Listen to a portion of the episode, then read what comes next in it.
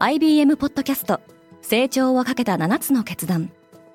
成長をかけた7つの決断とは今後3年間に世界を形作ると予想される7つのビジネストレンドについて IBM が何千ものクライアントとの対話に基づき提言をしたものです。このポッドキャストでは変化の激しい時代において企業が下すべき成長をかけた7つの決断について日本 IBM の7人の専門家と考えていきます。今お聞きのリスニングサービスにてぜひフォローボタンからフォローをお願いします。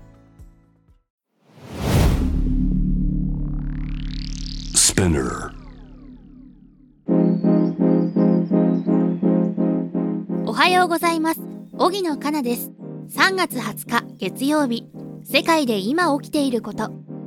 寝ている間にスイス政府が開いた記者会見でクレディ・スイスの買収が発表されましたこのポッドキャスト「デイリー・ブリーフ」では世界で今まさに報じられた最新のニュースをいち早く声でお届けします。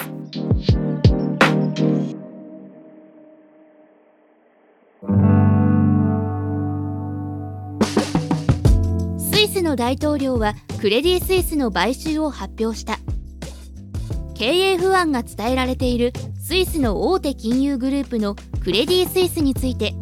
同じスイスの金融大手 UBS が買収する方向での合意が発表されました。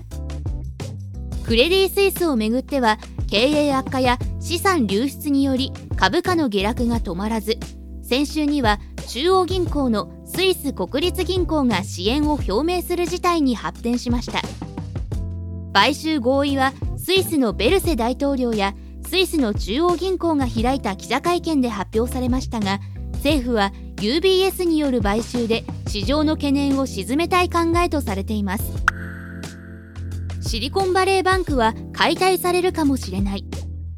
ブルームバーグは FDIC アメリカ連邦預金保険公社が経営破綻したシリコンバレーバンクについて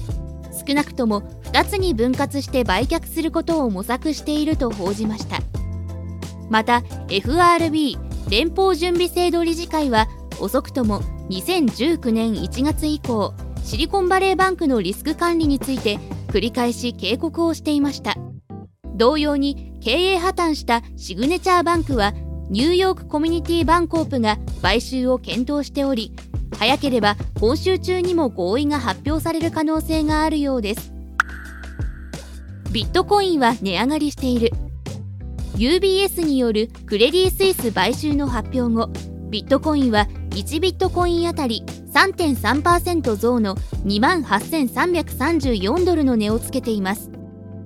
シリコンバレーバンクの破綻のほか3月には仮想通貨を扱うシルバーゲートバンクの親会社であるシルバーゲートキャピタルが事業閉鎖を発表していますが銀行システムへの不信感は仮想通貨にとって追い風となっているようです。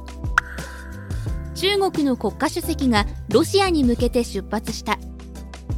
3期目の国家主席に就任した習近平は20日から22日までの3日間の予定でロシアを訪問します。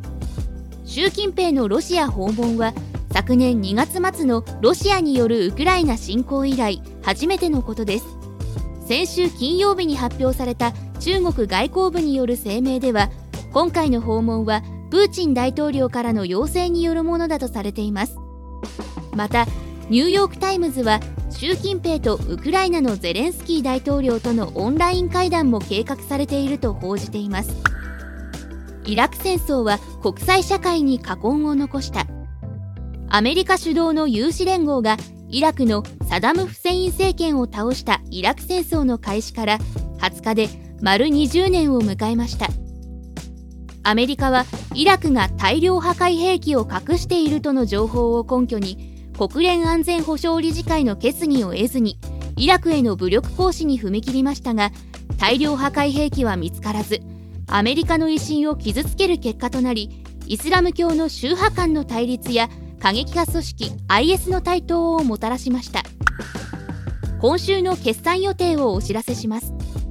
今週は火曜日にナイキが木曜日にアクセンチュアやゼネラルミルズが第3四半期決算を報告する予定です。その他アドビや NVIDIA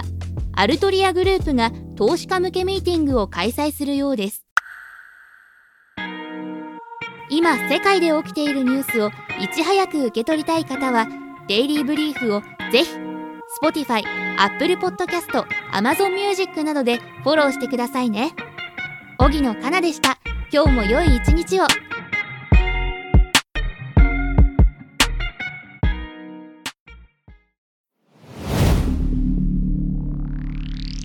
Spinner.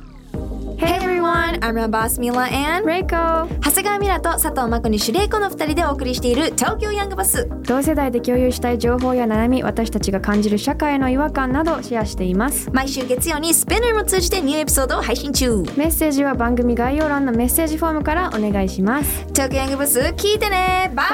イリスナーの皆様より多くのリクエストをいただいている話題のニュースを深掘りしたエピソードを週末の有料版で配信中です。今なら1ヶ月無料トライアルを実施中。詳細は概要欄に記載しています。